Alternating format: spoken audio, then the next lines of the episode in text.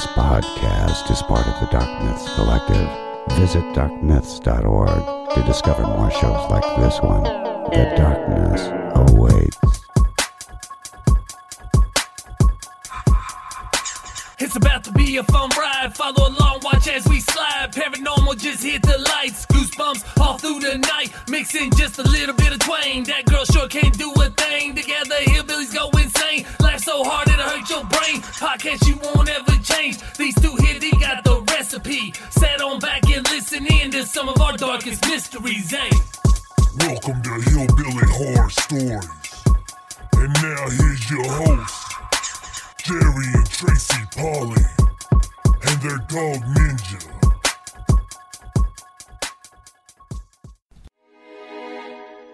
Hey everybody, I'm Adam, And I'm Matt. and we are Graveyard Tales. I'm Jerry. And I'm Tracy from Hillbilly Horror Stories. We want to invite you out to see us, Hillbilly Horror Stories, EVP Mediums, and Macabre Melts at our live event in Nashville on October 20th. This paranormal event is at the perfect location, Hell Dark Aesthetics, better known as, Hell Nashville. Where you can buy books on witchcraft, Aleister Crowley, or maybe you just want to buy an animal skull or a bundle of sage, maybe some tarot cards, or a Ouija board. Showtime is 7 p.m. till 11 p.m. All ages are welcome, and tickets are only $10. Now you can get full access to all of us for just $10. Every ticket is a VIP ticket. And EVP Mediums will be performing a spirit box session. Get your tickets from hillbillyhorrorstories.com or graveyardpodcast.com.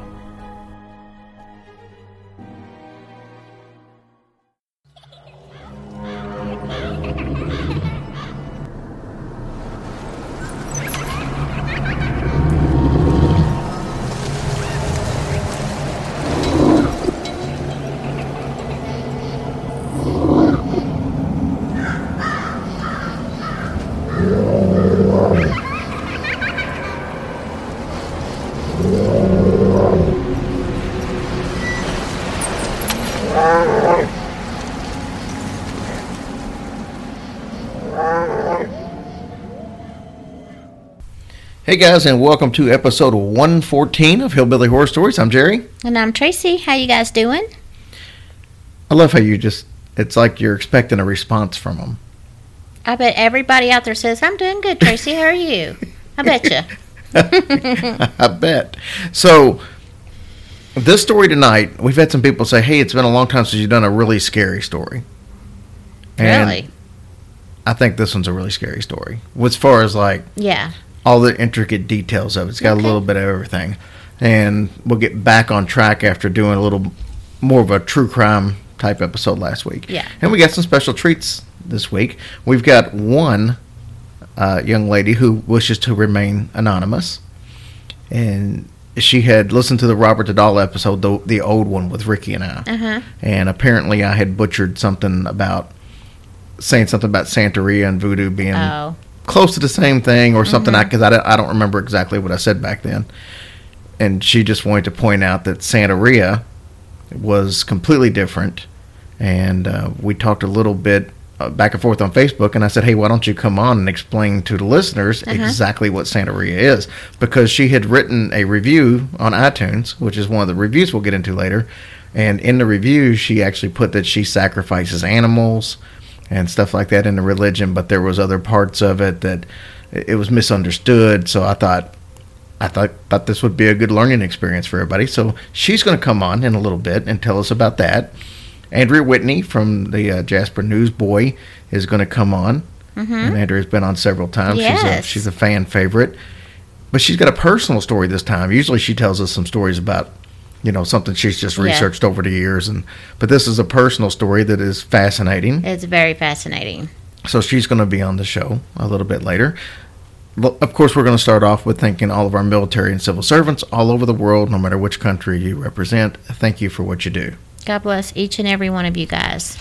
And also, um, if you're going through a rough time, and Andrea touches on this, and in her story that you'll hear, that's one of the reasons she felt the need to share it. Is uh, she mentions the fact that she thinks we've built a very strong support group um, with the the group and the family of Hillbilly Horror Stories, And she had some extremely rough times that tie into her story, and she felt the need to share that and thinking it might help somebody.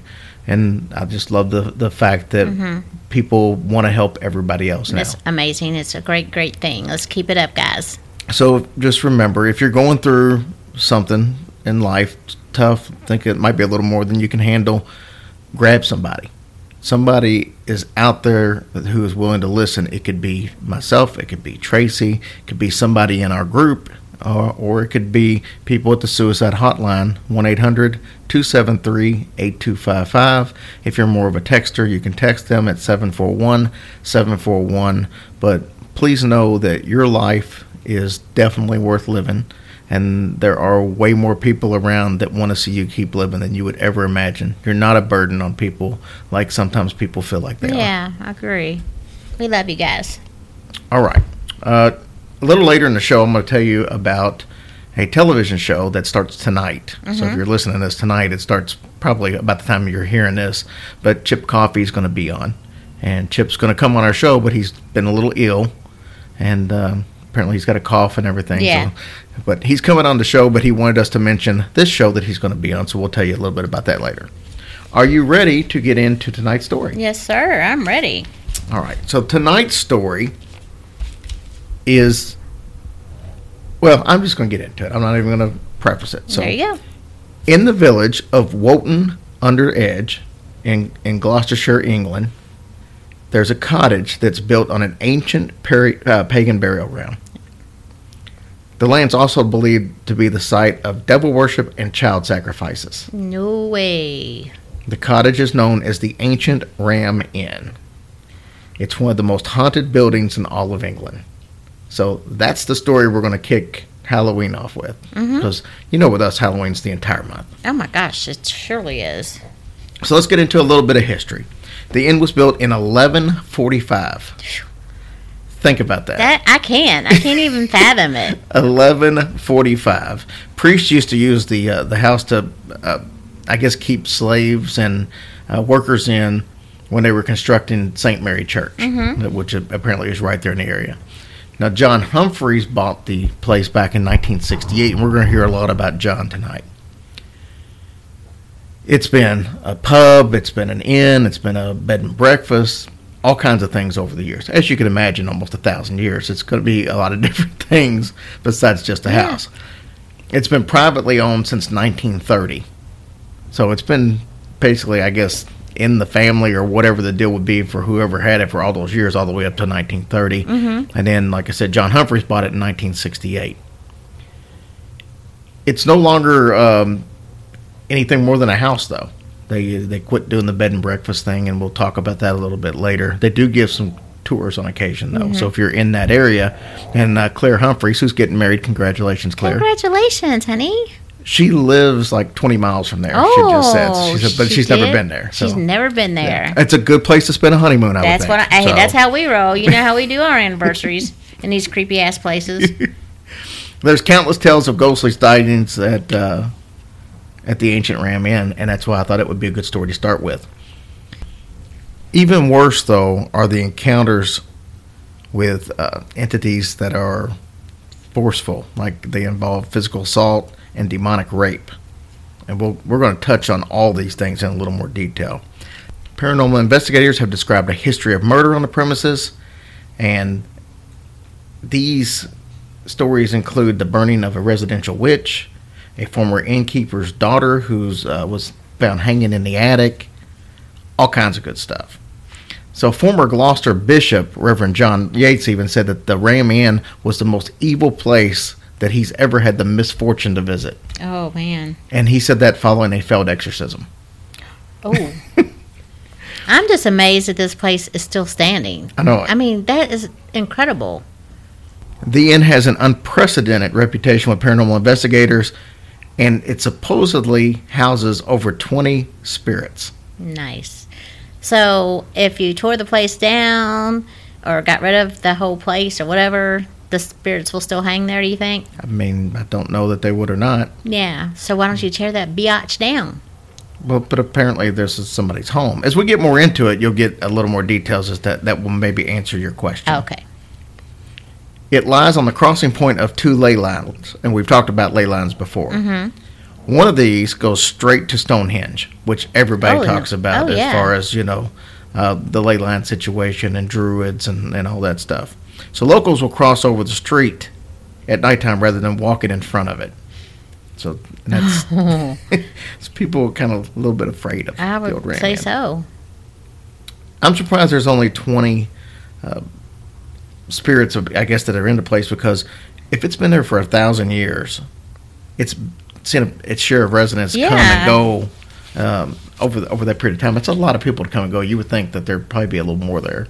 I don't know how they keep track of these things anyway. Or maybe those 20 spirits are just like, that's all we need. Get on, everybody can go on Yeah, they could all way. be dominant. yeah. Spirits. Yeah. Orbs have been photographed all around the stairs and the attic. There's been uh, a bunch of different types of lights and apparitions that have terrified visitors. A plumber once said that he saw a Roman centurion on horseback emerge from a wall. Now that would be cool. The bishop's room is where most of the aggressive spirits tend to hang out. They've been seen, they've been heard, and they've been felt. Some of the most alarming stories have focused on John Humphreys, the owner of the inn since 1968. So there are stories of him being dragged from his bed by a violent entity, of him being raped countless number of times by a succubus. oh, that is. That sounds so painful. It does sound painful. Oh. And that stupid word, succubus. So John Humphrey's daughter, Carolyn, she's had several memories from her childhood growing up there in the inn. Carolyn said that she was a child when and she was so afraid of the house that she would sleep outside in a caravan, which is like a camper. That's, Okay, what, that's what they call a camper. This is stupid. So if you're getting raped, Are we back on that? well, how do you feel anything? It's a ghost. Well, I mean, I'm sure it can make you feel stuff. I mean, a ghost can press down on the bed beside you and make a print on the bed. So Okay, I just was curious. if it can press down and make a handprint in the bed, I'm sure it could give you a handy or something. Mm, Yeah. Okay, continue on. So uh, Carolyn, like I said, she said that she was so afraid of the she would sleep out in a camper outside the house. She said it was normal for them to see people running out of the house screaming in terror. Oh, jeez. Once she woke up, when she was sleeping in the house, she woke up and she found a chest of drawers, or a chester of drawers, as my buddies would call it, hovering over top of her bed. She said then it crashed down the staircase. So this thing was hovering over her bed, and then it went out and then Oh, dropped it down the steps. Wow. How about that? How about that? But that was noisy. She said that her and her father have been told that by other people that they've seen a high a, a high priestess sitting in one of the bedrooms. Mm-hmm. Objects would just move and spin around in the house, but most disturbing of all, they would hear the ghost of murdered children screaming and crying in one of the bedrooms. Oh, man. I couldn't handle that. So they put some children's toys in that room and just kind of figured that maybe that would take care of the problem. And they said it did kind of um, tone it down a little bit. Now she said that the whole house is absolutely terrifying, and uh, we talked uh, about the event that her father, John Humphrey, had Humphrey had experienced. The incident where he was violently pulled off the uh, the bed. Now this happened the very first night they spent in the house, back in 1968. Wow, 1968. he didn't waste no time. No. So Carolyn said her father didn't believe in ghosts before he moved in the house, but evidently he got to the point where he couldn't go anywhere without having his Bible with him. Mm. And I mean anywhere, because he talks later about everywhere he went in that house, he had his Bible in hand. So the Ram was a was a bed and breakfast for a while, but then they said that they had to quit, according to Carolyn, because she said it was just too haunted. Some patrons even jumped from windows screaming to get away from the place. Jeez. I don't know if it was second floor windows or first floor windows. I mean, I don't either. I think I would have chanced just running down the stairs. but Carolyn eventually moved out, and um, she decided to just let her father stay there. She moved up the road a little bit. She had a partner with her. We'll talk about him later. His name was Mick. Mm-hmm. But they moved up the road. She said she just couldn't stand it. But uh, then when she moved out, her, his, her father was staying there by himself. See, that's what I was sitting here thinking. I'd be so scared for him to be there by himself. Apparently, John is a bit of a character, and some John at this time, and we'll get into a lot more of him, but John was an old man. Mm-hmm. You know, he's in his 80s during most of this time that we're talking about this story. Oh, I couldn't leave my daddy there. if he was like 80. Yeah. So some think John is just like an old man that was an un- unfortunate victim to the building's curse, and then some people think he's a con artist. Oh. See, I'm feeling sorry for him. Well, I don't think he's a con artist, so I think we'll find out. Oh, okay. And, and let me let me get into that. The reason some people think he's a con artist is is they say there were no stories of hauntings in this place Mm-hmm. before he moved in. And then oh. all of a sudden he's doing it, and then they're thinking, well, and then he's making money off of it. Maybe it was all started just to get people in there. But I don't think that's really the case because as time went on and it quit being a bed and breakfast, then he started doing um, tours where it was just like whatever you want to give. Mm-hmm. Come on and do a tour. Yeah. And then like I know one guy was talking about he did a tour, and there were a big group of a bunch of younger younger kids, teenagers mm-hmm. and stuff, and then mm-hmm. he was a little bit older, and he said they went through, and at the end. You know, he wanted to see in his mind was this guy con artist because this guy was actually like he was a um, reporter, but John didn't know it. Oh, gotcha. hmm So it, he says, like at the end of the tour, and this was like well, I guess like an hour and a half tour, something Yeah. like that. That the kids were all giving him like a handful of change, and he said John thanked them and sent them on their way, and he said then he gave him like twenty pounds, which Mm-hmm. I think is like twenty five dollars or something here. But he gave him like twenty pounds, and he said John tried to give it back to him. So if John's trying to give him his money back, then he can't be too much of a con Mm-hmm. No, artist. not at all. and then he said that the uh, he said that the, he said he almost cried.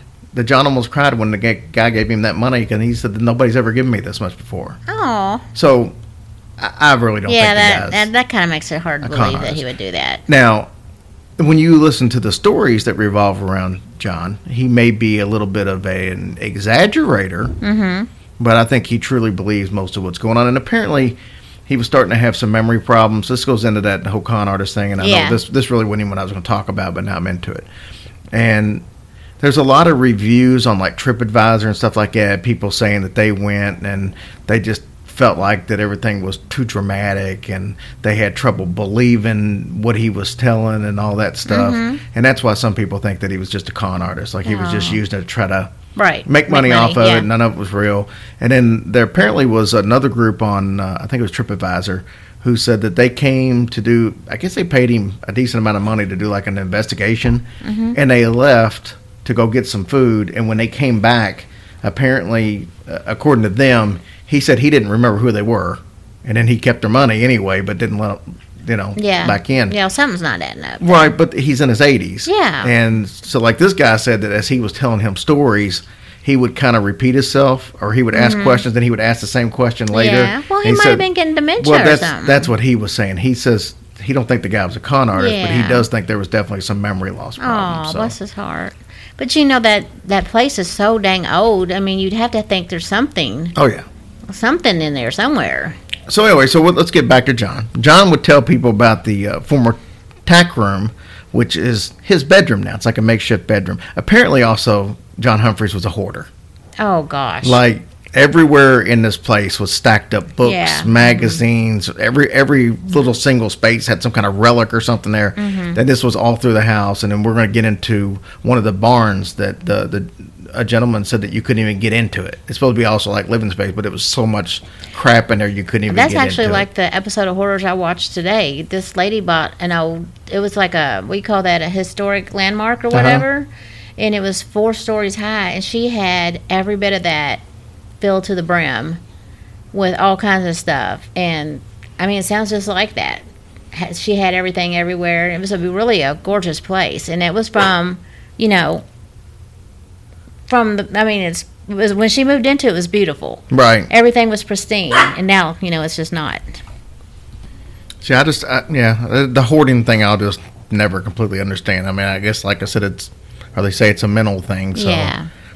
All right. So anyway, we're talking about John. He was back at the the former tack room, and the tack room was like uh, it was for the former stable that used to be there years and years and years ago, and it's basically occupying the far end of the the ground floor. This tack room though he's using as a bedroom. I think it's a makeshift bedroom. He don't even have a bed. It's like a couch that he sleeps on because there's like no room in there to put a full bed. Right. So got the whole house. He decides to sleep Sleeping on a, a couch. little bitty. Yeah. hmm But he said they located an old well underneath the floorboards there, and it was a deep pit that basically there was bodies of murder victims had been dumped into it. So there's the first thing you got going on in this house. The area around the well had been uh, an area where there they had nightly disturbances from the uh, first day they moved in. This supposedly stopped when John placed a makeshift cross over top of the well. It's all down there with all them snakes, probably. Snakes. In the well. Hmm, it's England. They don't have tons of snakes over there, I don't think. Oh, I could be wrong. I don't know about mm-hmm. England's ecosystem. so sad. This is where John talked about he had been raped four times in his own bed by the succubus. He said that he says this is why he carries a Bible everywhere he goes in the house. Mm-hmm. Is because of these attacks. Now, years after moving in his home, keep in mind he moved in at 68. Uh, we're going all the way to I think it was 1997. We're going to talk a little more about the exact details of it, but he allowed a paranormal group from Sweden come in, and they started tearing up some floorboards. And when they did, they found that there was some small bones and daggers. Oh man. So it's believed to be child sacrifice to pagan gods that was over 5,000 years ago, mm-hmm. is what they unearthed right there. So once they disturbed one grave, they decided that they weren't going to dig any further, and they just kind of left the house the way that it was. So Carolyn says, of course, this is his daughter, remember, that she doesn't think that they could even sell the house right now because nobody in their right mind would buy it Yeah. because it's the reputation of being so haunted. She said that after uh, living there for nearly 50 years, she just accepts the fact that they just live with a bunch of unwanted guests. I guess it is what it is. So let's get into some of the rooms in the house and some of the hauntings. So we briefly talked about uh, a witch being burned at the stake earlier. It's one of the more popular stories that surround the ancient Ram Inn, and supposedly what happened is she was burned at the stake in the in the 1500s, and supposedly she was, I guess, on the run. She was supposed to be set up for trial. Uh, she didn't show up for trial, and she was just trying To get away. to get away. And she used, was hiding out in one of the rooms of the Ram Inn, and that's where they caught her.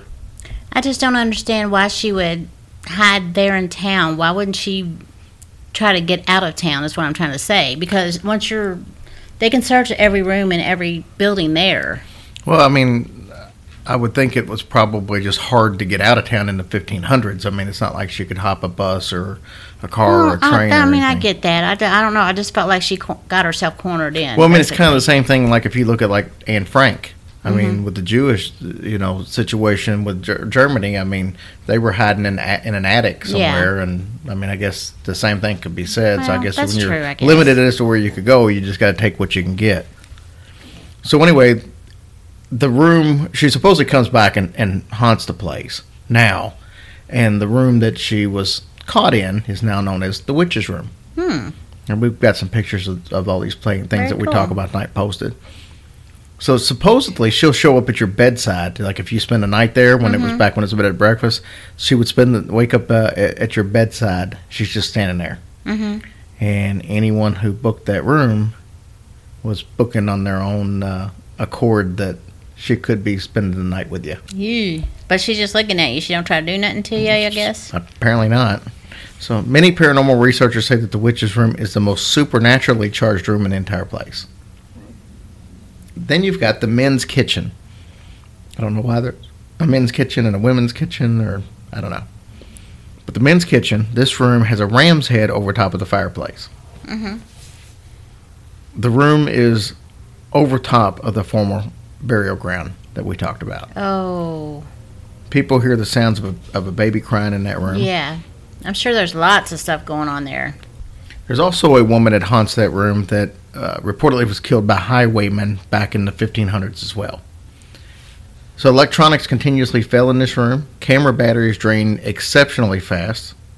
In the back corner of this room is the unearthed grave that we were talking about a little bit earlier. It's got a handmade sign over top of it, a cross, and a shovel.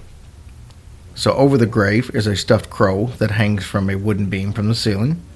And John had John had given the uh, I told you we get the details.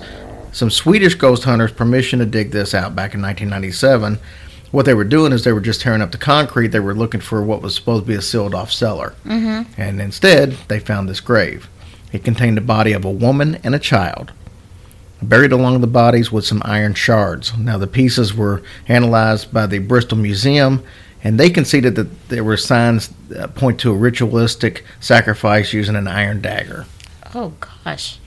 So that's where this whole Yeah. thinking it was used. And, and they only dug that little bit to get to one grave, so there's no telling how Oh much else gosh. could have been under there. That's horrifying and very painful, I would say. By the way, the ghost hunters that were did there, Mm-hmm. the Swedish group, they were in a, uh really bad car crash on their way home. So no way. is that a coincidence? Who knows? Oh my gosh, were they okay? I, as far as I know, they are, but Oh, my. but still, just the fact that they were in a car wreck on the way home. So Yeah. John didn't think that this was a coincidence, but he also wasn't surprised that they found a grave underneath there. Because this is the room that John was sleeping in the first night he was there when he was violently yanked from his bed. And when I say violently, he says that it was like something grabbed his ankle and just yanked him clean off the bed. Just completely, not a little bit like straight off the bed, smack on the floor. I hope he didn't have a footboard. that would be an extra bump in the road.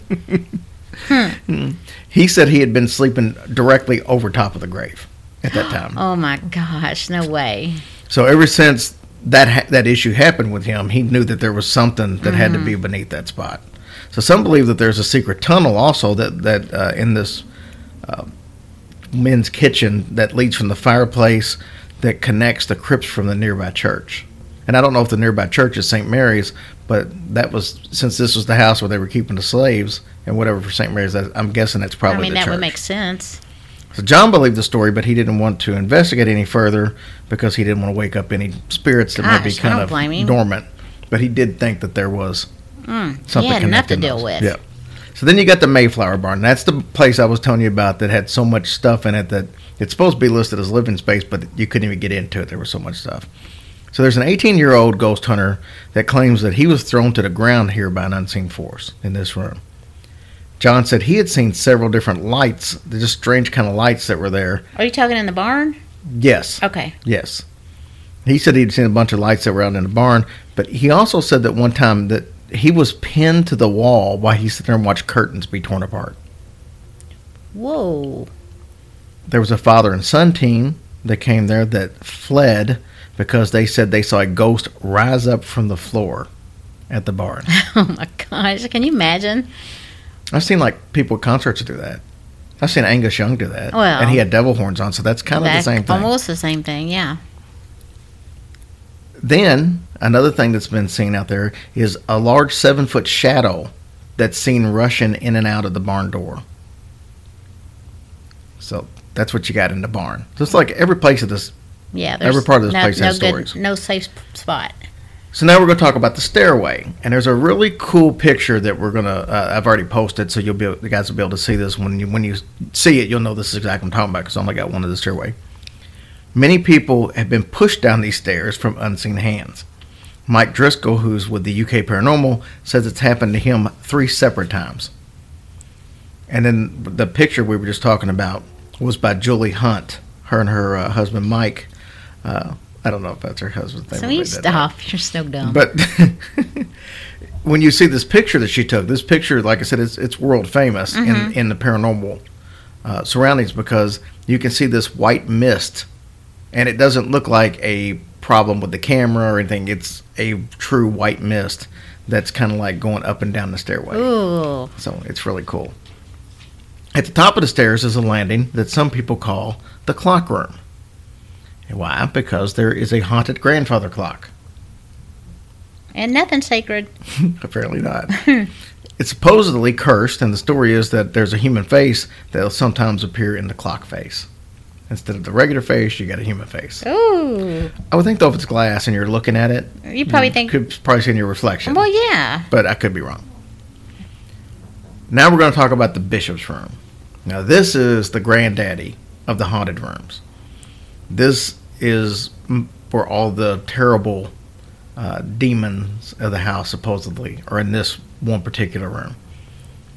So So there's several stories surrounding this room. Now, during the time that the Rams Inn was uh, functioning as a bed and breakfast, many guests would refuse to stay in this room. Others checked in, unaware of its reputation, only to run out screaming in the middle of the night. So there's reports of furniture flying around the room on its own. One time, a medium was thrown down the corridor while just trying to open the door. And then they've had also been sightings of spirit, uh, spectral monks in there. Oh my lord. This is also the room where the plumber saw the uh, the Roman on horseback that we were talking about. Yeah, I choose never to go there. That's odd to see a Roman on, but this thing goes back a thousand Well, years. Oh gosh, so yeah. There's a cavalier that's been seen by the dressing table that slowly cascades across the room. Many people have seen a young woman hanging from the ceiling in there, for hanging from a beam in the ceiling, and also reports of a shepherd with his dog. Oh, a shepherd. Like a shepherd that herds Yeah, sheep Mm-hmm. Oh, or goats. or goats, yeah. Okay. Let's not just be prejudiced towards you. then there's also the story of a man who was killed when he was thrust into the fireplace. Oh my gosh. No, it wasn't his whole body; it was just his head. Oh well, makes it any better. No, it don't, that makes it worse.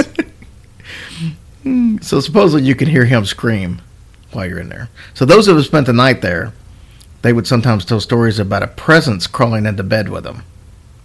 That entity would then pin them down and, you know, Have their way with them. yes. This sounds like John's succubus. So whenever John enters that room, he makes the sign of the cross and asks if there's anybody in there. Sometimes he doesn't get an answer, and sometimes the answer is several knocks, bangs, or tremors. So wait, you're saying John is the one that's doing that? No, I'm saying that when John enters that room, Oh. that he's just he just takes precautions. Oh, okay. Sorry. And you know, there's been people in this house that claim that the house they'll, they'll be like in a room and it'll shake so bad it's almost like an earthquake. And this withstands all these years. It's Mm-hmm. still mind-boggling. John claims that in this same room that people will come in there sometimes with very tame dogs, and th- these dogs will suddenly attack their owner while they're in that room. Oh, ninja, you wouldn't dare. He would dare. You know how he is if you try to move him with your foot. I know he does. Look, Ninja, for whatever reason, is the most docile dog. He don't try to bite anybody. Doesn't try to do anything, and he definitely never tried to bite us. But for some reason, like if you was to take your foot, especially if you've got your shoe on, I think it's more a shoe thing. But if you take your foot with your shoe and you was to just kind of move him with your foot, he's ready to just tear it off. Mm-hmm. I don't know what the deal is. Yeah. but anyway. He's done it to Kristen a couple times. He's done it to me a couple of times. So there's a uh, round block, and I got a picture of this too on here. There's a round block with a wedge cut out of it and a small iron horseshoe that had been removed from the chimney in that room. Apparently, they had been sealed inside the, the brick there for like 200 years, and John and them had it removed. And these items are said to be used in rituals of devil worship. And the small horseshoe that we talked about, it was crafted to fit uh, a goat's cloven foot. Mm. How about that? That's why I said foot. I guess I have a hoof. Well, this place is crazy as crap. so I know. So then we got the Weaver's attic. Any idea why they call it the Weaver's attic? Mm-mm. Because Bobbing and weaving. that it's a bedroom now, but it used to be a room that the Weavers worked in. Mm. That wasn't their last name. They were actually Right, they just actually weaved. yeah, like those little bugs, boll weavers. Mm-hmm. You're silly. So anyway, this room is where John's daughter was staying with her partner Mick Mm-hmm. when they were living there, and uh, they used to hear like really heavy items being drug across the floor, and then visitors have heard the exact same thing, especially when they stay in the bishop's room, which is directly underneath the Weaver's attic. This room is reportedly haunted by an innkeeper's daughter who was murdered or hung herself either way, but she was found hanging. This also goes back to the 1500s. Supposedly her name is Elizabeth, and they found that out through a medium that gave that name. Ghost hunters, Carolyn Lee from uh, Haunted Happenings, says she's witnessed several different things in this house in general, but mainly in this room. She said she's seen white mist appear, and she's heard strange whistling sounds.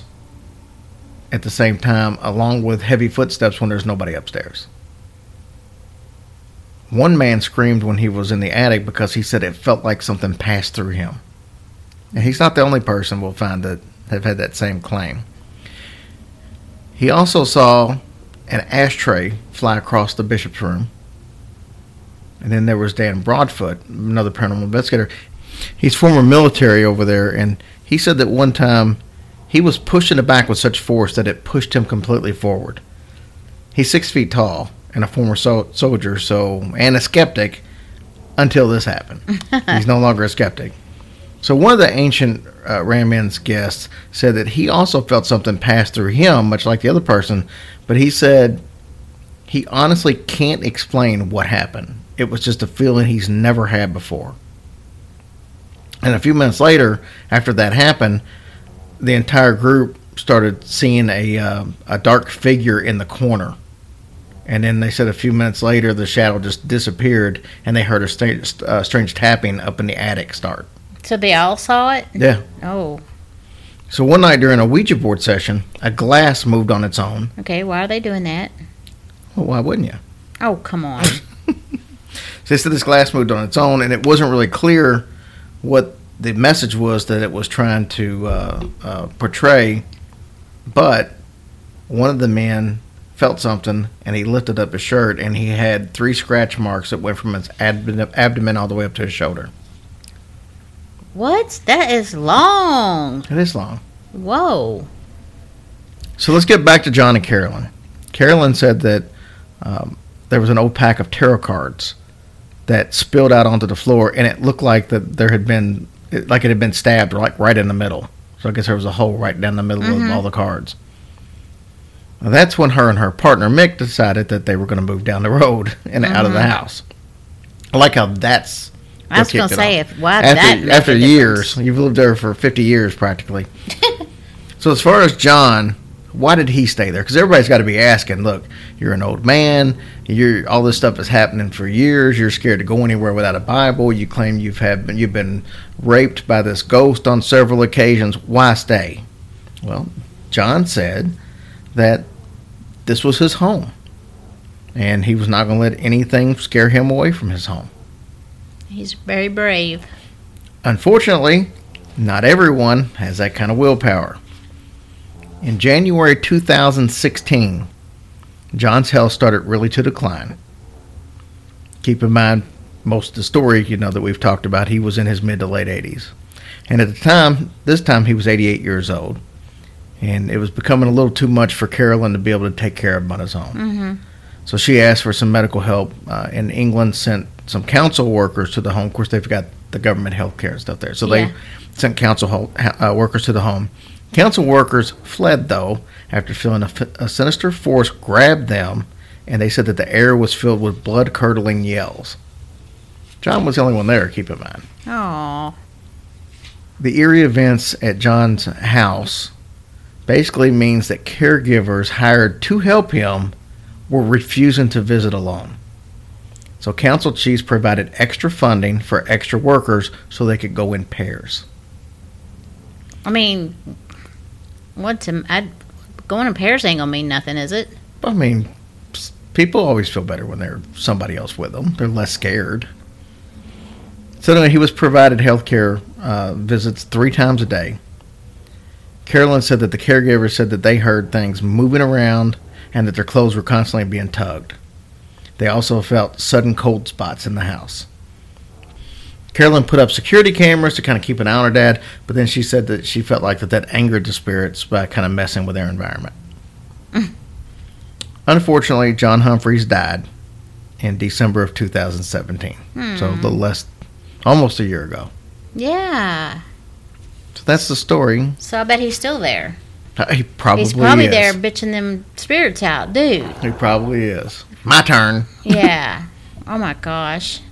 Well, bravo to him for staying so long. That's, you know, that takes a lot of balls. So once again, though, you get into the situation with with it was the place really that haunted, or did John fabricate most of that stuff to make a business out of it? I mean, I don't see how that's possible with all these people that's unless he paid them to do that. I mean, Well, that I don't think that would be the case, but you know how some people are, and I mean we're no different.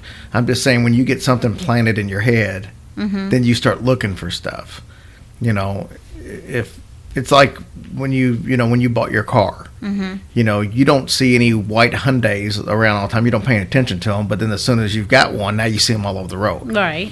So I think the same thing happens. If if I tell you, if I spent all day long saying this place is haunted, this place is haunted, this place, and then I left and you were in here by yourself at nighttime, Mm-hmm. you're probably going to be more likely to hear something No, I get. Then and and that may be the situation here. Yeah. All these people that are coming there because it's haunted, they're going to expect to see things, and maybe they hear a regular creak. I mean, the place is a thousand years old. It's probably going to have some creaks and stuff in it. No, I'm Mm-hmm. sure. And I'm not saying it's not haunted. I'm just saying I'm playing devil's advocate. Yeah, I think it is haunted. They're just. It's just been there too many years for not something to be going Well, I on. would think I would think so, but it's just amazing that, like I said, that in 1968 when he bought this place, then all the haunting stuff came out. Why was there never anything about it being haunted before that? Mm, mm-hmm. So that's what makes people skeptical. Yeah. But like we turned out, you know, they quit being a bed and breakfast. Then was that because of all the hoarding, where there really wouldn't as Right. much room, or was that really because he couldn't keep up with it, or was it truly because it really wasn't about the money? I mean, he obviously didn't live like a rich man by any means. Yeah.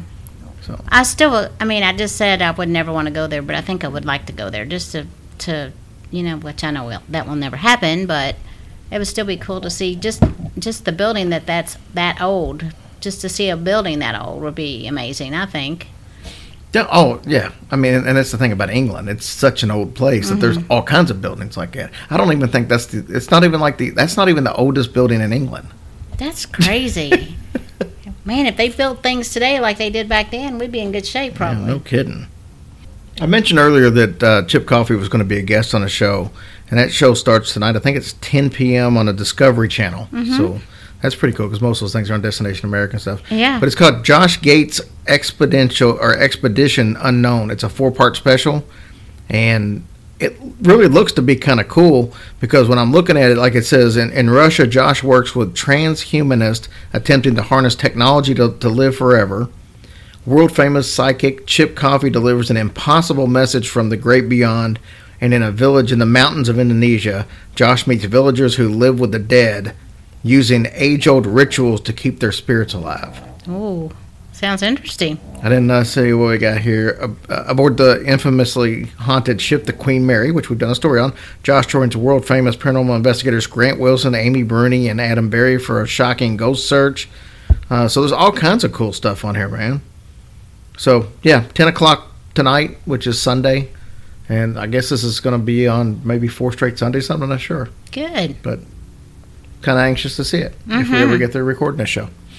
so, with that being said, let's go ahead and uh, let's go ahead and listen to our anonymous guest who tells us about Santeria. And I think you're going to find this fascinating for real because I learned a lot, and I like to learn, and I don't prejudge anybody's religion as their religion, and um, I think everybody has a right to believe how they want to believe, and I think she sheds a little light on some of the, I guess, we we all have our thoughts on what we think something is. Perception is reality type deal, and then but sometimes our perception is completely off. And I think she kind of Well, good. spun me around a little bit on this. So Awesome. let's listen to Anonymous.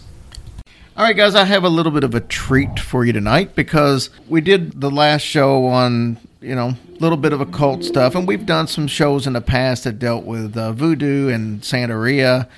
And one of those shows, way back in the early days with me and Ricky, apparently I butchered something on the um, uh, differences, or as I put it, the sameness of voodoo and Santeria. And I had a listener reach out and say that she loved the show, but I was completely wrong. And uh, she's a practitioner of Santeria. And I thought, well, this is a good opportunity to bring her on and actually tell us a little bit about the religion so we could all learn about Santeria. And uh, you're going to go by Anonymous tonight. So this is Anonymous from California. Thanks for coming on the show. Thanks for having me. I have no problem at all saying, hey, there's a lot of stuff I, I, that I don't know. And I love to learn about anything new. Love the fact that you reached out to us and it gives us an, an opportunity to learn a little bit about Santeria. So why don't you tell us as a practicer or a practitioner, I should say, what exactly the religion is as far as what people think it is. We we all know that some people just listed a lot of it as oh it's some kind of evil thing, but that's not the case at all. And tell us a little bit about what the religion actually is. Um, I let's start by this way. A lot of people will come up to me and tell me that Santeria is devil worshiping. That's completely and utterly wrong. Santeria is the worship of saints. Um, hence, Santeria means saints in Spanish. Now, to give you guys a background, Santeria was brought over by the slaves from the West African nations, in particular the Yoruba land, which is Nigeria, um, Benin, Togo, all those countries make up the Yoruba land. So when the slaves came over,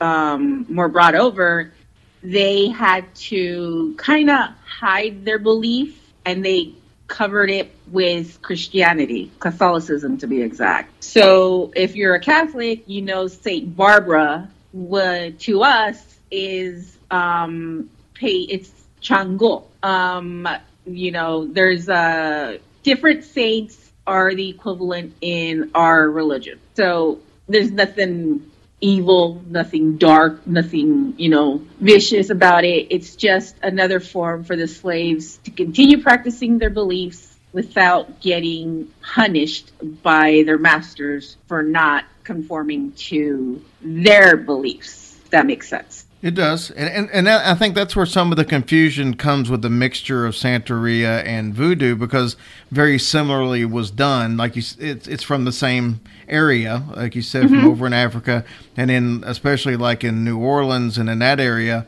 you know, they had to take on the uh, uh, kind of the Catholic religion was forced upon them.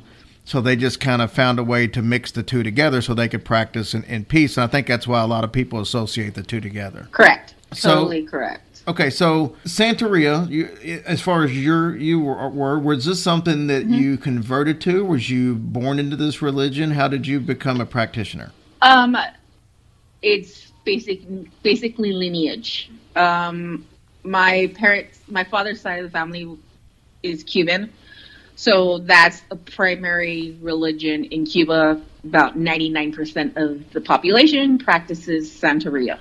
So once you're born, um, you will go, you know, your parents will take you in to see a high priestess, priest known as Santeros, Santera um, in Spanish. And they will ask their guardians if you are meant to be there. If not, you don't have to. Um, but everybody in my family had to be in the religion because it was stated by the guardians and basically it's handed down it keeps going and going and going i have family members and nieces that are young that are practitioners too um, and there's nothing bad about it um, once you become a practitioner it's basically uh, baptism into the religion. You got to go through a process. You get you get familiar with your deities, which are the saints, um, and you just learn. You're you're learning every day, constantly. And that's what we went through. So every day is a learning experience. So, talk to me a little more about uh, deities. Does everybody okay. have their own deities? Is it the same deities for everyone? Give me a little bit of an idea. Okay. So, um, my guardian deity is um, Yemaya, which is Mother of the Sea. And basically, she's mother of all the Orishas, of all the states. She's um strong, protective. She cares for children. She comforts the children. So that's who she is. And then you move over to um, Obatala, and he is creator of man. And then you move over to Elegua. Um, he is the keeper of the crossroads. He is the one that if you need a prayer taken to a certain Orisha, a certain saint, you go to him first. And if he wants to take the message, he'll open the crossroad for you. If not, he won't let you get through the road. He block. Um, you got the God of Thunder or the Saint of Thunder, Lightning, Dancer, Justice would be Chango, Saint Barbara, Then you have Ochun, very uh, sexual, very uh, fertile, fresh water, rivers and lakes. So those are the deities. Those are the saints.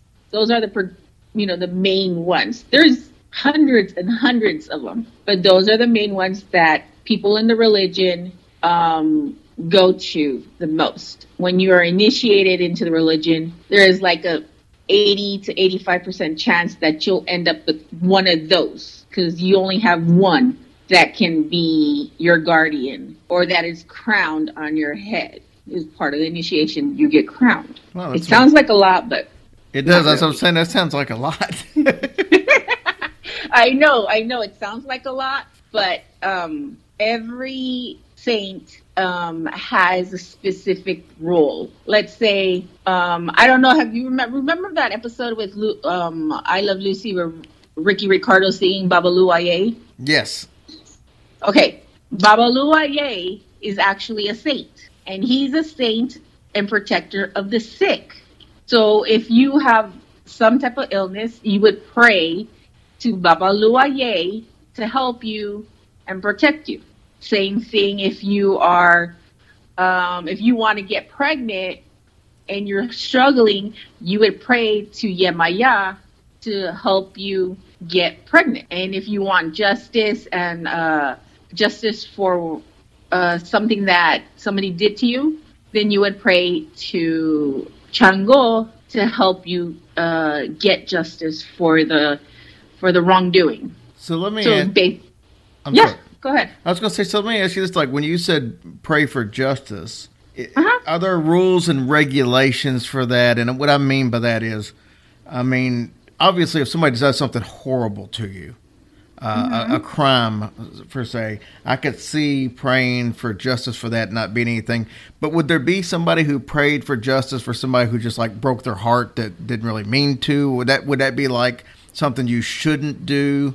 Um, you see what I'm saying? Yeah, yeah. You always want to use it. You want to pray to the saints for things that have great meaning. Somebody's sick.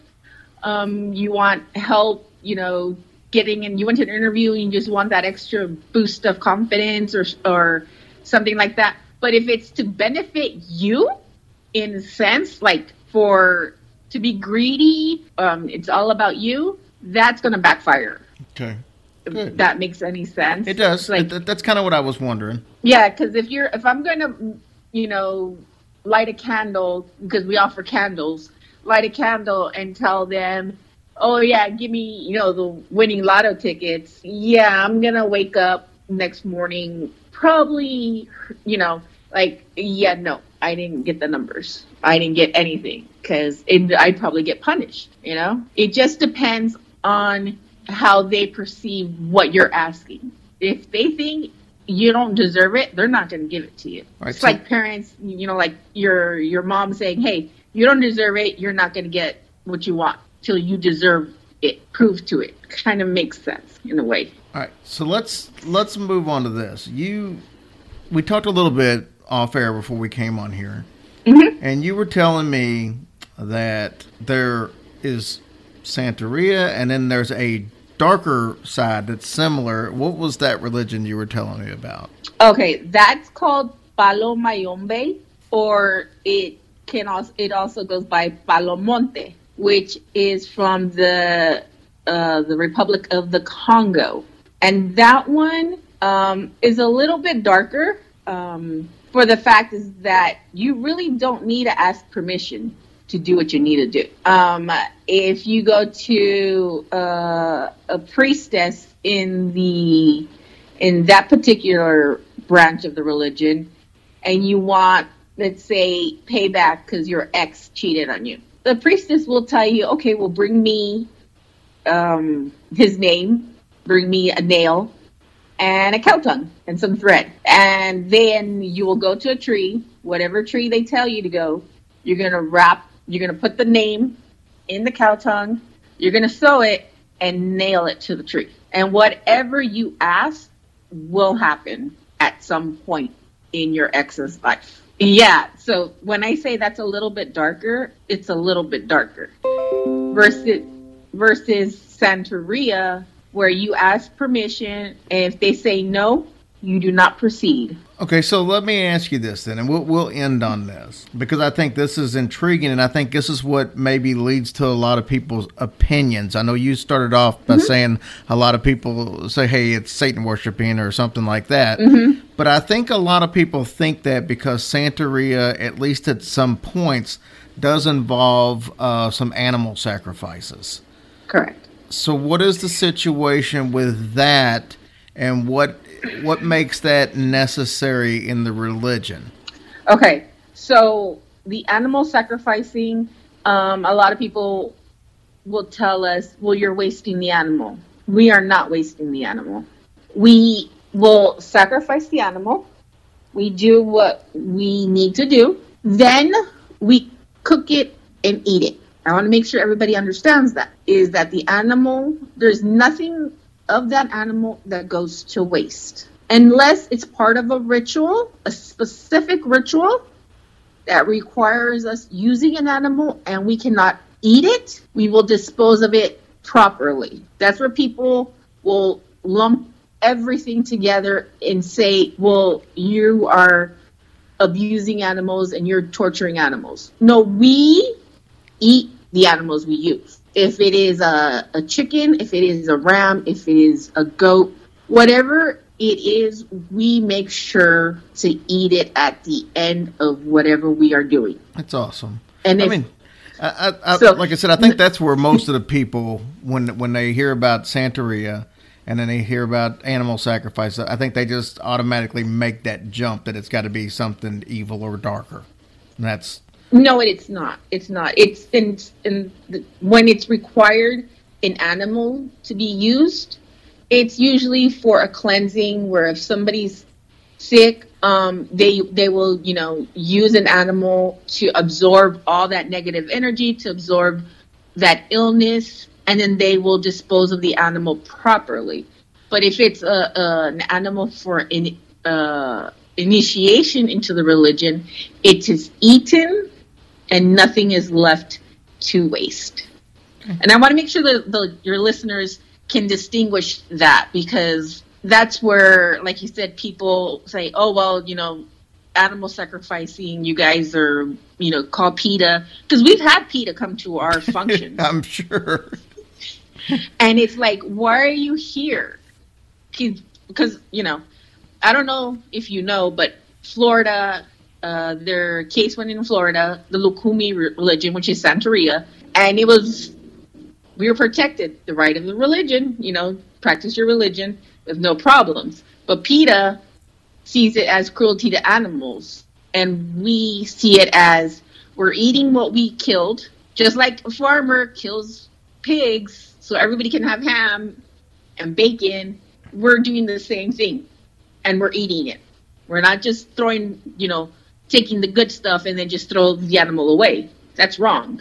Yeah, and I want to make sure they understand that. That's PETA though. PETA showed up at our house because we were eating animal crackers. So what do you expect? He'd be at my house every day then.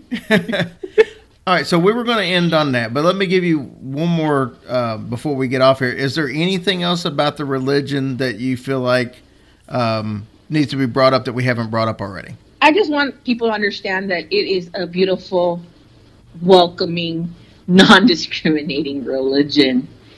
I mean, it's like every other religion. Your belief system, it's it's there's nothing in the religion that is cruel, mean, derogatory. We accept everybody with open arms, straight, gay, lesbian, children, adults. We don't see color, age, race, creed. You're purple, you're pink, you're orange. We don't see that. We accept everybody with open arms. We do not judge anybody. So before they start to criticize, look into what they're criticizing because it's a beautiful religion. Once you understand it, you once you learn about it, you will see how beautiful it is. Well, thank you so much for coming on and kind of clearing the air on on uh, all the aspects because it really it really is an eye opener to me. Like I said, it's something that's one of the uh, religions that we've talked about that I really haven't done a lot of research on. I've looked a lot into voodoo, but very little into this. So I was glad to hear uh, some insight into the religion from somebody firsthand. No problem. Always here if you need it. All right. Well, thank you so much, and we'll talk to you soon. All right. Bye bye. Okay, so I'm going to be truthful. When I first talked to her and realized, you know, what she was going to talk about, and then I had this image in my head of somebody who practiced Santeria, and it's going to be this, it's going to be that. I don't know what I really expected, but then when we talked to her, she's so pleasant and she's mm-hmm. laughing and giggling, and I talked to her for probably 15 minutes after the interview, just talking about everything. And in my head, I was like, it's nothing like I thought it was going to be. Yeah. And there was no reason for me to think it was going to be a certain way other than my preconceived notions. So, Yes, absolutely. Well, she- and that's why we love to have guests on, and they can fill us in and explain to us about things like that. so, So we appreciate it. yeah, it was like I said, it was a, it was a real treat, and she was awesome, and I love talking to her, and Yeah. I, I wouldn't have guessed that right off the bat. I was already just ready to be like she was going. I guess I thought she was going to be some stick in the mud or something, and she just was totally wouldn't. So. Yeah, and I love that song. I wish we could have played it beforehand. no, we can't play anything. I know, what a bummer. But it would have been wrong because we don't practice Santeria, but she does. Yeah, So yeah. she can't even sing that song without being. See, that's just not right. Well, anyway, so thanks for that. Yeah, thank So you, honey. Let's jump into our uh, long list of four or five Patreons and iTunes reviews. It was um, a slower week for the iTunes reviews. I don't know if it was just people didn't like the West Memphis 3 story or because we got one good one on there and then we got one totally blasting me. Yeah. But you know, we appreciate each and every one of y'all's reviews, and we re- really feel bad that that person feels that way because honestly, we only go by what is published or on TV or whatever. I, I'm not sure if this person like knew them personally. It, I mean, But you're saying this, but nobody knows what the review is. well, he basically said that all of our information was bullcrap, basically. And we had no clue what we were talking about, and that Yeah, they're they're, were they're slided guilty. by. They're guilty. We're- Yeah. we just let the uh, we were what do they say brainwashed by Yes. the documentaries Right, and stuff. yeah. And I mean, I understand that and everything, but just know that we only go by what is put out there. I mean, yeah, Well, we weren't. I mean, as far as Right. I'm talking about, like you know, HBO did a documentary on it. You know, there was a whole entire movie about it and things like that. And you know, Jerry digs as deep as he can to find out stuff like that. And you know, at, at the end of the day, it was a terrible, terrible thing. And you know, I mean, I don't even know what to say about it. We don't know everything, that's for sure. Well, in fairness, you know, to the person who wrote the review, and that's all the review was. It wasn't anything to do with with the show in general. It no. was strictly about that episode and how we were completely wrong. Yes. And that's fine if, that, if that's what you want to believe. And because I believe the exact opposite, I believe they were railroaded. Mm-hmm. But the reality of it is, I found one one article online that said that uh, they thought that they were guilty, and it was all these different facts that Damien had lied about. Mm-hmm. And to be honest with you, I had every intention on reading it. And I, I the more, but the more I got into it, the more I was like, I didn't have anything other than that article saying this, and there was no proof that this wasn't just some crackpot that decided to start a website Yeah, yeah. you know, based on this. And so I just decided after looking at it, with not having any proof at all that, uh, you know, because I couldn't find anything else to say, oh, yeah, well, he did lie about this. yeah. Like one of the things was, it, it said that uh, Damien told police that the whoever it was that killed him peed, made them peed in their mouth and made them drink the pee, Oh, and that two of the boys they found urine in their system. Well, that's fine if that's what happened, but I didn't see anything anywhere that Mm-hmm. said that. Nothing.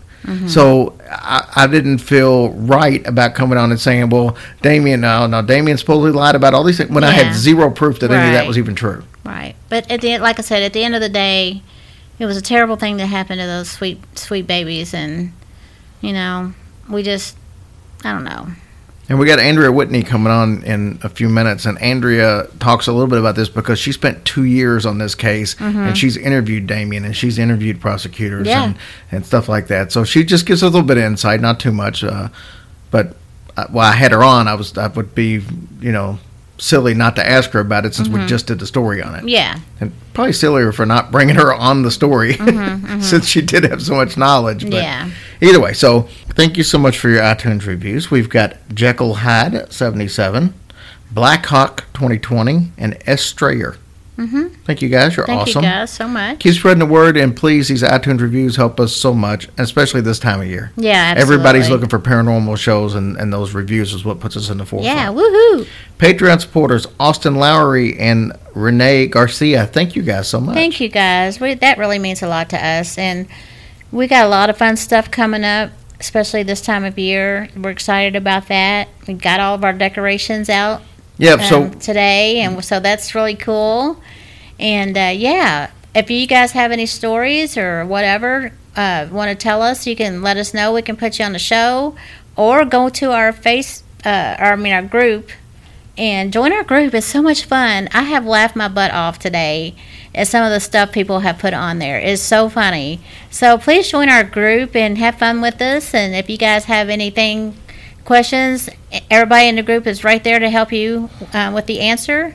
And it's just a, like I said, it's a fun group, and we hope you. We've been getting a lot of people actually. I know it. and I, I just it was warms my heart because I know we started this thing back in February. Yeah. Well, we didn't start it. Natasha, Natasha started did. it. And now we've got almost 2,000 people in I it. know, and it's just I I just feel so blessed, honestly, and humbled, I guess, because I don't know. It's just such a great feeling to have all these wonderful people as our family now. So we love you guys, and we hope you um, keep joining the group and having fun with us. Yeah, we do have a large family now and don't expect Christmas gifts. Dude, I would give every single one. If I had tons of money, I would get every one of you all something. I would. I would. I'd get every daggone one of you something. That's like a crappy kind of thing, though, to say. It's like, because you don't really have to back that up. Anybody can say that. I know, I would, I would, I would I- end, I would end starving in third world countries if I, I had would the seriously money. do well, that. Who wouldn't? Oh, I, I- well, you'd be surprised. but Rosie O'Donnell, because you I- could save all the money to eat on her own. oh, yeah, I'll pick it on her again. You know. But I'll give y'all virtual hugs and love because I, I do love you guys so much. While we're on the subject of cool stuff, we're two weeks away. Two weeks away from Nashville, Graveyard Tales, us, EVP Mediums, and, And Macabre Macabre Melts. Melts. Guys, if you have not bought your ticket, please do not put this off because there is only a handful of tickets left. Mm-hmm. I'm so excited about the show. Number one, I cannot wait to meet everybody. Yeah. I'm so uh, like fan struck by them, and also Nashville's just a cool town. Nashville is a really I cool mean, it's just such a cool place. So we hope you guys uh, come and see us and everything, and it's just going to be a fun time. I'm and keep in mind also that this place at Hell Nashville has all kinds of oh weird gosh, crap in it. Oh my gosh, I yes. mean, it's macabre as macabre gets, and you're going to have have David and the group from uh, EVP Mediums doing a live spirit box session there. Mm-hmm. I'm excited about That that. is going to be cool. We've not had any live events where we've had something like that. Right, happen. right. Right. And then you're going to have uh, Bree from Macabre Melts I up. know. Bree does tarot card reading. She does Ouija board readings Yes. and all that stuff. I don't I don't know that she's doing any of that stuff But that night, but I mean, Nada, she makes excellent candles, and they're Yeah. beautiful. They're sparkly. yeah, and she'll have some hillbilly horror story candles there that night. Yeah, so we are so looking forward to seeing you guys for that. Ten bucks. Go to our website And it's hillbillyhorrorstories.com. any age, correct? Yeah, any age. Any age, Any mhm. age. We got some. Uh, um, definitely got some kids coming. Good. I'm glad. Yeah. That'll be something fun for them to do. Unless they start yelling and screaming, then I'm going to kick them out. No, you're not. Yeah, I will. You won't. I will. I I'll put a curse you. on them. I'm, I'm, sure there's a book in there somewhere where I can learn. Uh, nah. We love it. We And love that then the kids are coming. The following week, Brohio, Twisted Philly, and us in Cincinnati. And this is going to be awesome. And there is only a handful of those tickets left. Yeah. And Dina, Dina's urging everybody to uh, dress up. Yeah, that'd be that'd be fun. It's going to be the, the Saturday before Halloween. Yeah. A bunch of people are planning on going from there to Bobby Mackey's afterwards. Um, no kidding. Yeah, I so a didn't lot even of people know be, a lot of people be going to. What a shock! You didn't know something. That I, we well, I just didn't. That would be so cool. So yeah, it's going to be awesome. you guys will get to meet Bobby. I'm sure he's such a sweetheart. he is. He He's is. very, very kind, and um, it's a fun place. It's good music, and you can take that 30 minute tour downstairs or whatever. Yep, you can see the uh, The well. portal to hell. Yeah. The See? well hell. Come on, hell guys. well. This is going to be so much fun. Yep, come on out. Dina said something about maybe doing some face painting Mm-hmm. too. So, Dina, look Look, I'm gonna those- be, for- I'll be down for that for those of you who do not know, Dina Marie can do some makeup for yeah, Halloween. she is so talented. She has every, got all kinds of, of Mm-hmm. uh, pictures up of some of the makeup that she's done. That's Dude, I'm so damn down awesome. for that. I am down. I wish I could keep it on for like, like till the 31st.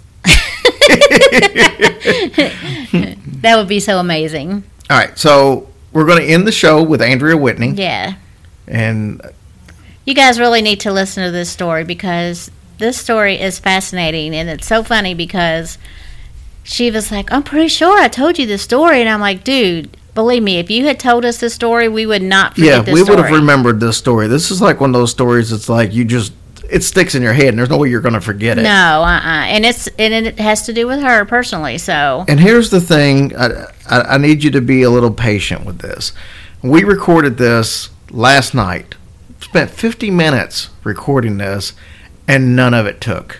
can you believe that crap? None of it took. So we had to redo it today, and And she was a sweetheart She was a it. sweetheart because she was working and she was driving. So for the first 10 minutes or so of this interview, there is a little bit of road noise in the background, Mm-hmm. but she eventually pulls off the road. And uh, it, it clears up and it's perfect. So just if you hear a little bit of road noise, it gets better. But trust me, pay attention to the story, not the road noise. Mm-hmm. Yeah, the story And, is and I'm really telling you, you'll be you'll be glad you listened. to it. Yeah, yeah. So here's Andrea. Hey guys, as usual, around this time of year, we've got Andrea Whitney on. Andrea always comes on and tells us some of the coolest stories uh, from, especially the stories that she's researched through how, her years of being in the newspaper. And she is the editor in chief of Jasper Newsboy. Andrea, you're driving, and we appreciate you uh, giving us some time when you can. Hey, no problem. I appreciate being on again. I just hate that I have to be on the road, but hey, we'll get it done. Well, that's okay. It, uh, you know, whatever it takes to get it done. Your your schedule is the only person I know who who is has a schedule similar to what mine is, where you're never really off. So it makes it really difficult to set, schedule these things. And I must say, we recorded this last night, and I lost every bit of it. We had so oh wow! But you know, the good thing, guys, is that that gave me a little bit of time to rehearse today, so that I wouldn't use so many ums and ands and wells. so hopefully, it'll be a little bit better. in fairness, that doesn't affect anybody but me because I cut all those out, so the audience never hears those anyway. Oh, so I basically just, you know, told told off on myself. So, oh well. All right. You've got a story for us today that is a personal story. And I learned this last night for the first time, and I thought it was super intriguing. I thought it was a fantastic story, and I can't wait to actually hear it again. I know that sounds silly, but I think it's an amazing story. So, Andrea, I'm just going to turn it over to you and let you tell your story. Okay, Jerry. Well, thank you. Like I said, I always want to say thank you for having me on. I appreciate each and every time. This story was one I was a little bit leery about because, I, you know, I just I always worry about, you know, if the audience is going to like it. I always want it to be perfect for you guys. But after last night, you know, you and I talked and. and so I'm happy to do it again. This story's a hard one to tell, but I do think it's one that needs to be told. Just a little bit of backstory so you'll kind of know where I'm going. I'll be 42 in December. When I was, I had just turned 17 years old. I was your typical teenage cheerleader, happy-go-lucky, loved everybody, thought nothing bad could ever happen to me. I had just gotten a brand new car, a sports car, Toyota Celica. I loved it. My parents were behind me. We had decided to go get the oil change in my car, and my mom and dad were going to follow me to town to do this. And we were on a two lane road. You know, I live out in the middle of nowhere where I grew up. There's a lot of, you know, just highways and byways that are twisty and windy and narrow. So you always have to be careful. Right as we were probably, I'd say, 12 miles from our house.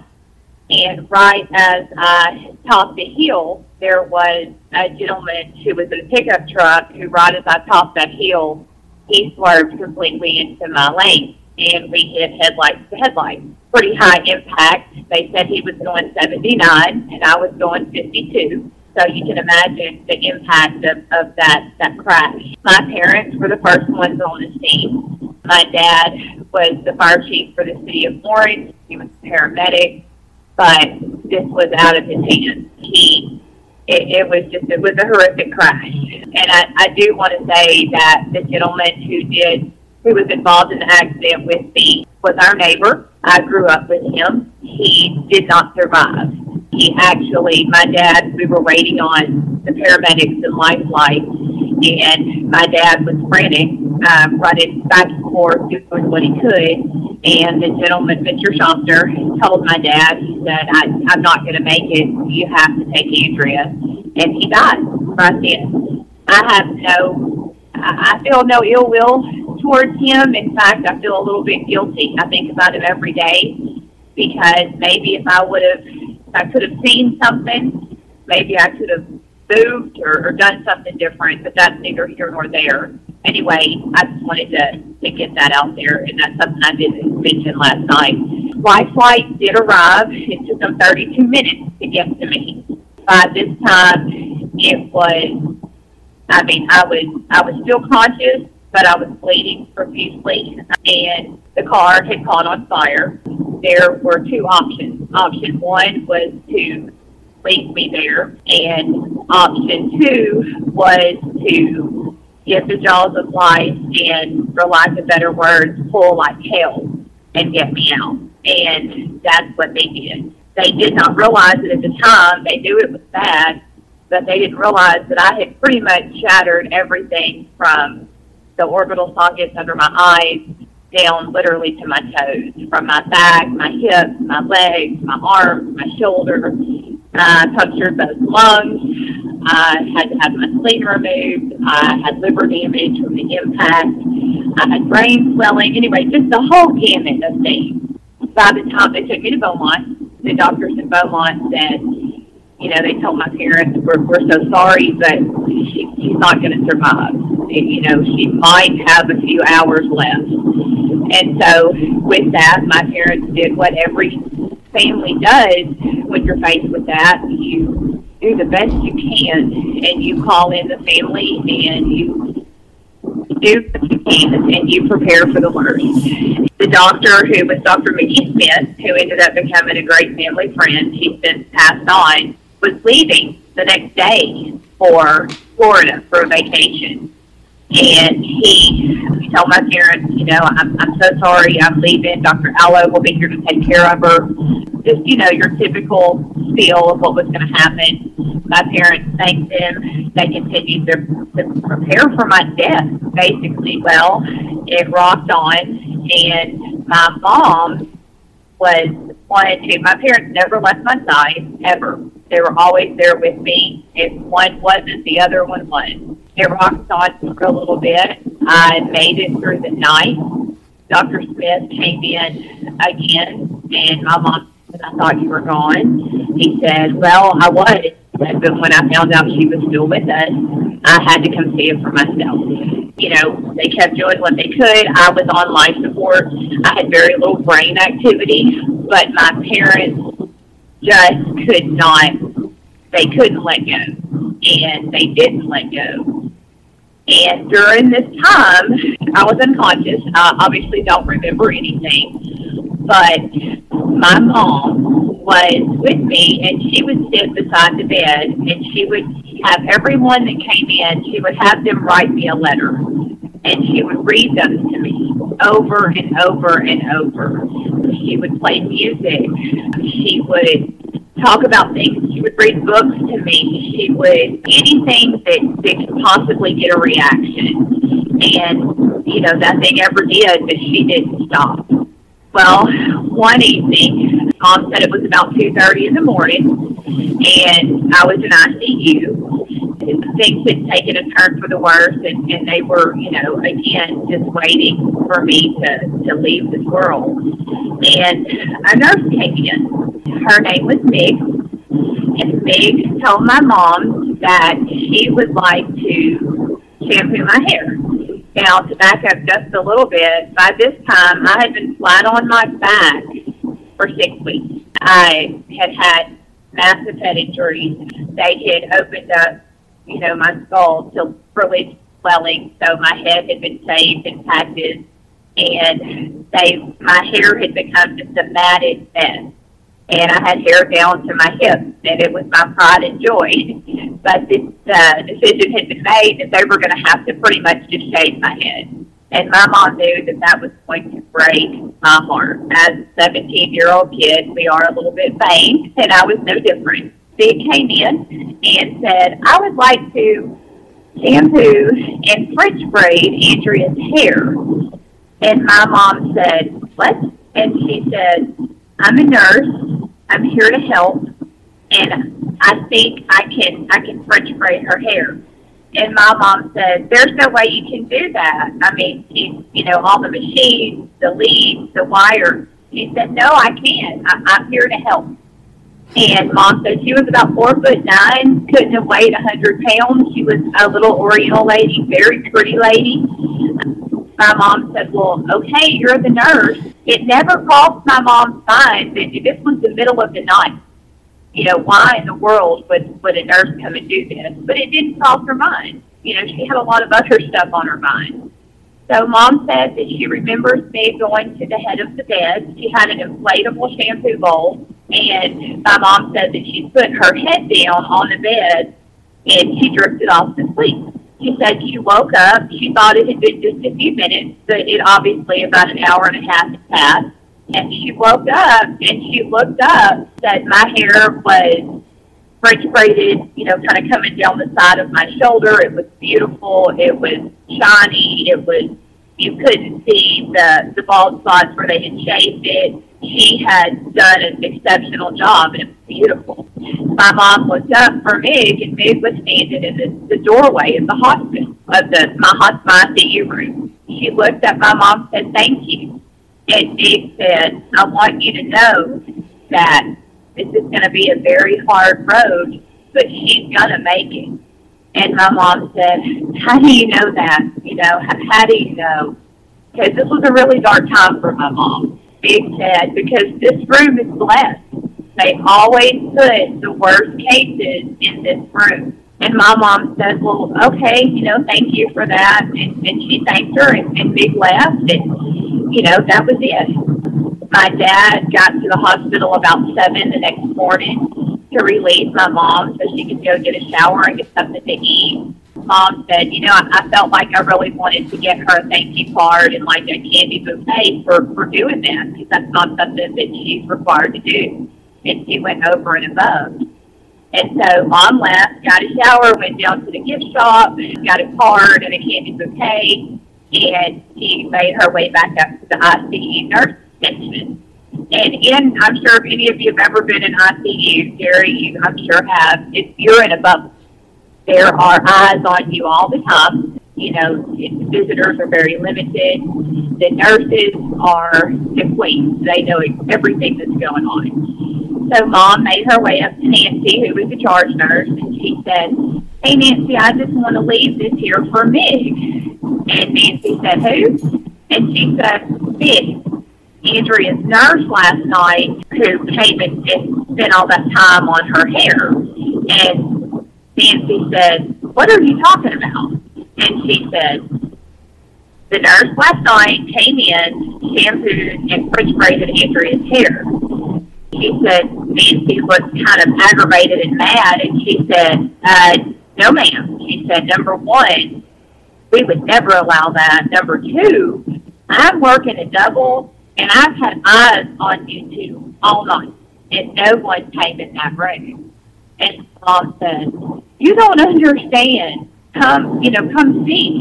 And so Nancy followed her in there, and sure enough, you know, I'm laying there with a, a beautiful head of hair. Um, probably, you know, I had my mom said it looked akin to going to prom. It was that it was that beautiful. So Nancy looked miffed. She didn't understand. She couldn't figure out how I how that happened when she was she was there. She was at the nurse's station. So this bothered Nancy so much, and my mom just you know, my poor mother, she just wanted to thank her. That's all she wanted to do. So together they took off and they walked the halls of the hospital. They went to the volunteer beauty shop. They went to the ladies that worked volunteer at the front. They to pediatrics. They talked to oncology. They talked to PRN nurses. No one, no one knew who Meg was except Dr. Mickey Smith. Dr. Smith would come in four or five times a day. He just couldn't believe that I was still there. He didn't know what to do because he had done everything that he could to stabilize me and nothing was was working, but yet I wasn't giving up. So he came in about the time that mom and Nancy had come back to the nurse's station. He said, you know, how's our girl doing? And Nancy was giving him an update. Nancy said, you know, listen to what happened, Dr. Smith and she told him everything that had just transpired. Dr. Smith looked at my mom, he looked at Nancy, then my mom said all of the, the color in his face just drained out. She knew something was wrong. She said, Dr. Smith, what's wrong? He said, Can you stay right here for a few minutes? I need to go to my office. And mom said, Well, sure. And he said, Don't go anywhere. I'll, I'll be back. So they waited there, and about 20 minutes. He came back. He said, What was her name? My mom said, Nick. Dr. Smith said, Can you describe her for me? And mom said, Well, yeah, she's about four foot nine. She's, you know, Oriental. She was beautiful. She had big brown eyes. Um, she was just a, a beautiful girl. Dr. Smith had some pictures in his doctor's lab coat, and he pulled it out, and it was of him and Meg. And he said, Is this who you saw? And mom said, "Oh, yeah, that's her. That's her. Um, you know, how, can, do you know her? And can you can you help me get get this bouquet to her?" And he looked at her and he said, "No, I can't, Miss Hudson. She's been dead for twelve years. She died in a car accident. She was hit by a drunk driver, and I'm the one that took care of her." And my mom said, "What?" And he said, "She she she died. She's been gone. My mom said, No, I I just saw her. And he said, I believe you, but she's gone. You know, Dr. Smith said, I pronounced her. I I I know. And my mom said, Well, I know that I saw her. Dr. Smith said, I, I believe you. I, I believe you. So, um, come to find out, you know, Meg had in fact died in a horrific car accident. She had been taken to the ICU and put in the exact room that I was in. For some reason, whatever it may be, Meg came back that night. It, I don't believe it was for me. I believe it was for my mom because my mom had lost all hope, but yet she couldn't let go.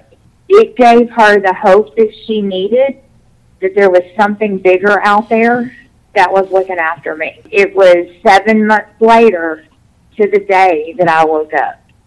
I was unconscious for seven months. Don't remember any of it except the day that I woke up. That's when the fight began because I had broken everything and they hadn't repaired anything because I couldn't survive surgery. I wasn't supposed to survive. You know, they, they told my parents you know, even after I woke up, her quality of life is going to be zero. You know, I, it and and I beat it. I kept fighting. It was a fight to learn to brush my teeth. It was a fight to learn to to button the shirt. And it wasn't that my mind wasn't strong. My body was so weak that I couldn't do it. But there is always hope, and I think that's why I wanted to tell this story. And I I feel like I fit it in better last night, but um, I, I do want to, to say it again, is that Hillbilly Horror Stories has become a family across the globe, a family. You guys are always so very open about depression and mental illness and suicide. it's very hard to admit, but when I woke up, that's when the hard part began for me. I fought the depression. I fought the, I mean, it was a lot worse than just the blues, to put it, I'll put it that way. And I think it's important to remember that no matter how bad it is, I can promise you that there's somebody out there that's going to understand. You just have to reach out and you have to have hope.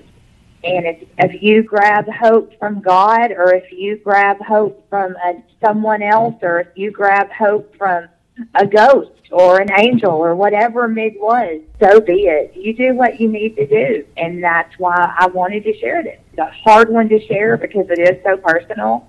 Because anyone, Jerry, you've been there, you've been through major surgery. The hardest part for me is that you lose your dignity. You depend on everyone to do everything for you and coming back from that is very hard. But if there's anybody that wasn't supposed to be here, it was me. For some reason, you know, I, I'm here.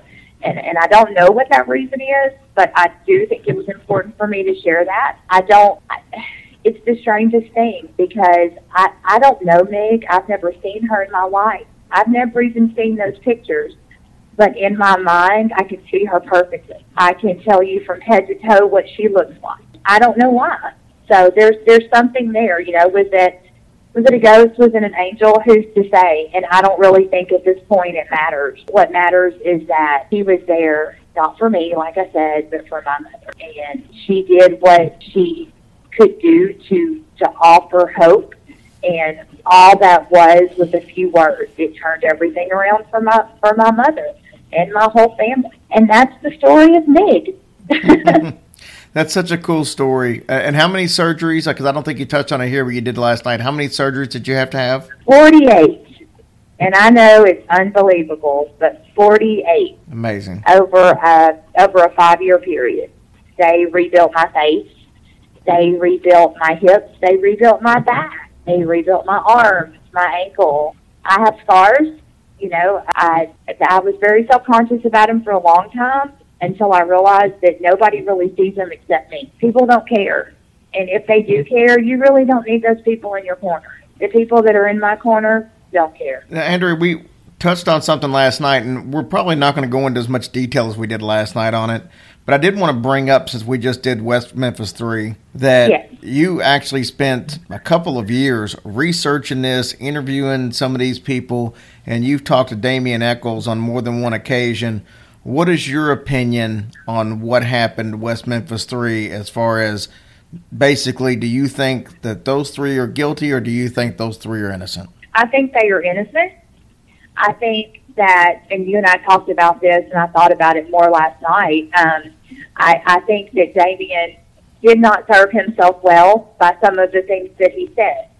But I do not think that they did it. Absolutely not. The one thing that Damien said over and over to me that's engraved in my mind was that, Andrea, do you know what the worst part of this whole scenario is? And I said, what? He said, it's that three little boys were murdered and whoever did that got away, and they will never be brought. To, that has weighed on him heavily.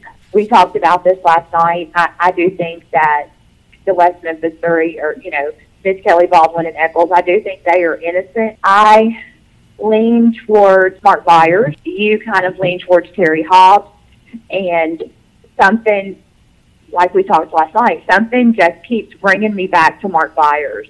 But after we talked, I thought you know what? I think there's something to this. I think that maybe there's a possibility that, like you said, Jerry, there were both stepfathers, and I actually brought up that there was definite resentment towards those little kids by their stepfathers for whatever reason. Who knows what it is? I just, I, I think there's something to it. We will never know because it will never be opened again because, and, and I think the Alford plea is a slap in the face. I think the Alford plea is a slap in the face to our justice system and everyone that, that believes in our justice system, and especially a slap in the face to, they're not boys anymore, but to those three men. You know, how do you, how do you do that? And how do you interview a child with the IQ of a five year old without an attorney present. You know, h- how does that happen? And the, you know, the judge, before he ever put that gavel down the very first time, he had it set in his mind that those boys were guilty. I agree. That's just, you know, that's just my opinion. And we all have opinions. And, and you know, that's one thing I love about this group is we can respect each other's opinions, you know, and we can discuss it and we can debate it. I think they were railroaded. I don't think, you know, granted some of the things that they said, no, that was that that wasn't good. But I also think that Damien was 17 at the time, and for probably the first time in his life, he had a lot of attention, more than he's ever had in his entire life. I think maybe some of the things that he said were to keep some of this attention, you know, in his, you know, his own words. He said, I wanted to be a badass. He said, and I wasn't. he said, I really wasn't. He said, but I wanted everybody to think I was. You know, Jessie Misskelley, I think if anyone, anyone was underserved, Jessie Misskelley was. And thank goodness that his defense attorney was. Uh, I have a soft spot for his defense attorney because he really loved Jessie Misskelley. He wanted to to help that family. You know, he told me he said, "You don't understand what it's like to watch, you know, this this kid brought away in handcuffs, and his father just, you know, the only one that he, you know that he really was close to was his dad, and his dad was already, you know, in his up in years, and he said it, it just it tore a family apart. It tore it tore a state apart, and it was right in the middle of the whole. And I hate that term, but the satanic panic. Um, and I just think that that those boys were were railroaded. And like Damien said, the worst thing about this is, is there's a killer out there who got away free. And there's three little boys that will never grow up. They will never marry. They will never go to prom. They'll never have children their families are left with a legacy of corruption. Well, it's like you said, because they took the Alford plea, that's case Right. closed. So they're not looking for anybody else. As far as they're concerned, Yeah. Those three are guilty because that's the plea they got. Case closed. Yeah, I mean, and you know, Damien said he was so torn. He said he he almost didn't take the plea, and he said, I don't know if I mentioned this last night, but he had said that he had, you know, discussions with, like we said, Johnny Depp, and, and Eddie Vedder was one of them. And Eddie Vedder was the one who said, "You have to take this plea because you're not ever going to get your word out behind bars." You know, he said it, it's a crappy deal, but you have to take it. He said, you know, he didn't, and even when, if you watch the footage, whenever they go to to take the plea, he says beforehand, "I didn't want to do this, but you know, I didn't do this, but I am going to take the Alford plea," and it that closed. It was over. But I do believe the judge and the lead investigator and the DA. I think they were they were all just this was going to be their their moment to shine in their eyes, and they didn't care what it took. They were going to get their case. Yeah, it's So- a shame, but I, I agree. I think that's what happened. So, Andrea, I know you got a thousand things going on. I appreciate you taking some time out to talk to us, and you're going to come back on before Halloween to tell us another cool story, right? I am. We're going to do the witch's grave. So just as soon as I wrap up research on that, I'll be back on to tell you guys a little bit more about the witch's grave. Awesome. Thank you so much, Andrea. We'll talk to you soon. Okay, thank you. Bye. Bye. Well, guys, I hope you enjoyed that story. That was, it's inspirational to say the least. It is inspirational, and I mean, I'm shocked that she went through that. That's that's heartbreaking. I mean, That's overcoming all the odds. it is, and you know, and for her parents to watch it all happen, I, I can't even imagine what. I just cannot even imagine. God bless her. She pulled through that, and we are so glad she did. And we really appreciate you sharing that story with us, honey. And you know, Andrea, she's just she's a wealth of knowledge. She's Oh, got I know. so many, you know, different stories, and, that, and she would really like to just be able to write about paranormal stuff all the time. yeah. That's what she would love. She to would be, be able to great at it for sure. Well, guys, that wraps up the very first installment of October Halloween slash edition of Hillbilly Horror Stories starting this week. I know, isn't it exciting? It I'm so exciting. excited. So I hope you guys have a blessed week. Uh, love one another, and just have uh, positive thoughts through the week. And we will talk to y'all next week. Yep, and we've got special guests coming up all this month. I So, know. Woo! all right, we'll talk to you soon. Love you guys.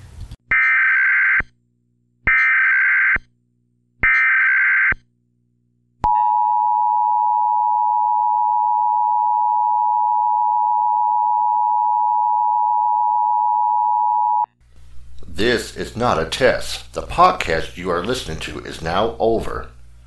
I repeat, this is not a test. Do not panic. Go to hillbillyhorrorstories.com and click on Patreon. I repeat, this is not a test. The podcast you are listening to is now over.